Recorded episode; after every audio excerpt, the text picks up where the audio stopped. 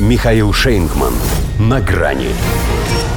33-е несчастье. Госдолг США установил новый антирекорд. Здравствуйте. На грани.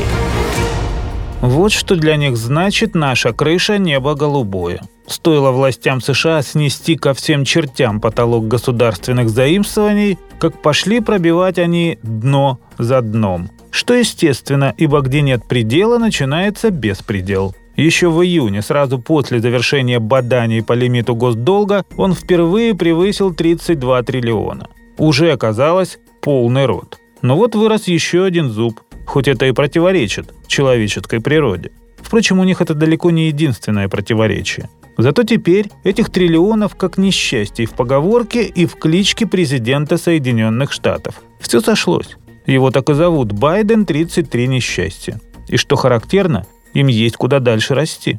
Ограничений же больше нет. А старый маразматик все еще остается. Такими темпами, триллион за три месяца, он к концу своего первого срока реально сможет приблизиться к сороковнику.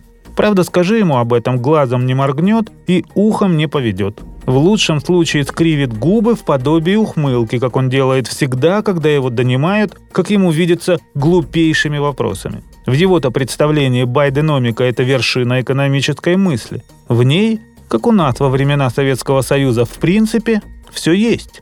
Миллионы новых рабочих мест, высокие зарплаты, низкие цены, забитые полки магазинов, блаженство, радость и покой, а главное – твердая уверенность в завтрашнем дне – поскольку ни инфляции тебе зашкаливающей, ни депрессивных городов, ни километровых очередей за бесплатной похлебкой. Один только у байденомики минус. Она абсолютно никакого отношения не имеет к американской экономике. Потому что не выходит из головы своего создателя, а та понятия не имеет, как все это работает. Хотя работает это у них как часы, установленные на мини замедленного действия.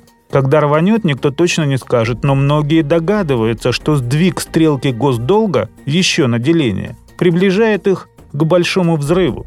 И не в теории пузырь нельзя надувать бесконечно. Может быть, кстати, это лишь случайно так совпало, но закон об отмене потолка заимствований Джо Байден подписал именно в те дни, когда укронацисты начали контрнаступ.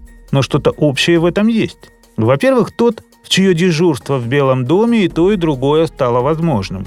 Назвать этот предмет одушевленным язык не повернется. Во-вторых, результат. На Восточном фронте он ведь тоже отменил лимит, только на жертвы и тем тоже есть куда расти. Байден 33 несчастья, что вы хотите. Но если только добавить к этой цифре еще одну троечку, 333, это же звучит гордо, и это так по-нашему. Впрочем, они и сами неплохо справляются, необратимо двигаясь к полному своему обнулению.